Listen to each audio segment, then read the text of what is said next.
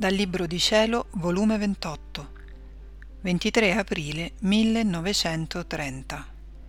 Dio, nel creare l'uomo, non lo distaccò da sé, condizione di necessità d'amarlo, ultimo assalto, il gran dono della volontà divina, ordine che Dio tenne nel creare l'uomo. Il mio dolce Gesù mi pare che ha voglia di parlare dell'amore rigurgitante con cui fu creato l'uomo. Vuol dire la sua storia come sfogo del suo intenso amore, per essere compatito dalla sua piccola figlia, e dirle la cagione per cui ci ama tanto e il diritto ad essere amato. Onde girando negli atti del suo volere divino e giunta nell'Eden, ha ripreso il suo dire. Figlia del mio volere divino, Voglio farti conoscere tutte le particolarità con cui fu creato l'uomo, per farti comprendere l'eccesso del nostro amore e il diritto del nostro fiat a regnare in lui. Tu devi sapere che nella creazione dell'uomo il nostro essere divino si trovava nella condizione di necessità d'amore di amarlo, perché tutto ciò che gli demmo non restò distaccato da noi, ma trasfuso in noi. Tanto è vero che alitandolo gli infondemmo la vita, ma non distaccammo il nostro alito da quello creato in lui. Lo lasciammo immedesimato col nostro, in modo che come l'uomo fiatava, sentivamo e sentiamo il suo fiato nel nostro.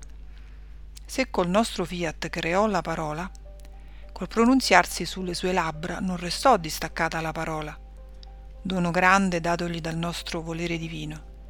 Se creiamo in lui l'amore, il moto, il passo, Quest'amore restò vincolato col nostro amore. Il moto nostro e la virtù comunicativa dei nostri passi restò nei suoi piedi.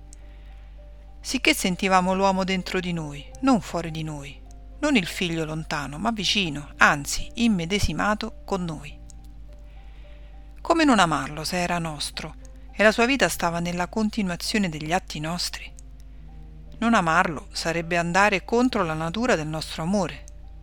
E poi, chi è che non ama ciò che è suo e ciò che è stato formato da lui? Perciò il nostro essere supremo si trovava e si trova tuttora nella condizione di necessità di amarlo, perché l'uomo è tuttora quello da noi creato. Il suo fiato lo sentiamo nel nostro, la sua parola è l'eco del nostro fiat. Tutti i nostri doni non li abbiamo ritirati, siamo l'essere immutabile, non siamo soggetti a mutarci, lo amammo e lo amiamo ed è tanto questo nostro amore che noi stessi ci mettemmo in condizione di necessità di amarlo. Ecco perché i nostri tanti stratagemmi d'amore e l'ultimo assalto, che vogliamo dargli il gran dono del nostro fiat, affinché lo faccia regnare nell'anima sua, perché senza il nostro volere l'uomo sente gli effetti della sua vita, ma non scorge la causa e perciò non si cura di amarci. Invece la nostra divina volontà farà sentire la causa chi è che gli dà la vita e allora anche lui sentirà la necessità di amare colui che è causa primaria di tutti gli atti suoi e che tanto lo ama.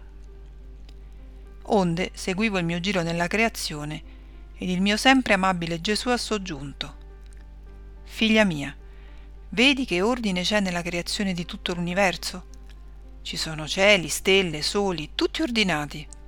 Molto più nel creare l'uomo il nostro essere divino stendeva nel fondo della sua anima l'ordine delle nostre qualità divine, come tanti cieli.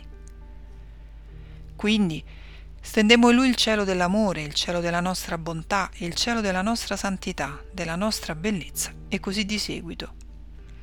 E dopo aver disteso l'ordine dei cieli delle nostre qualità divine, nella volta di questi cieli il nostro fiat si costituì sole dell'anima e con la sua luce e calore riflettendo in lui, doveva crescere e conservare la nostra vita divina nella creatura.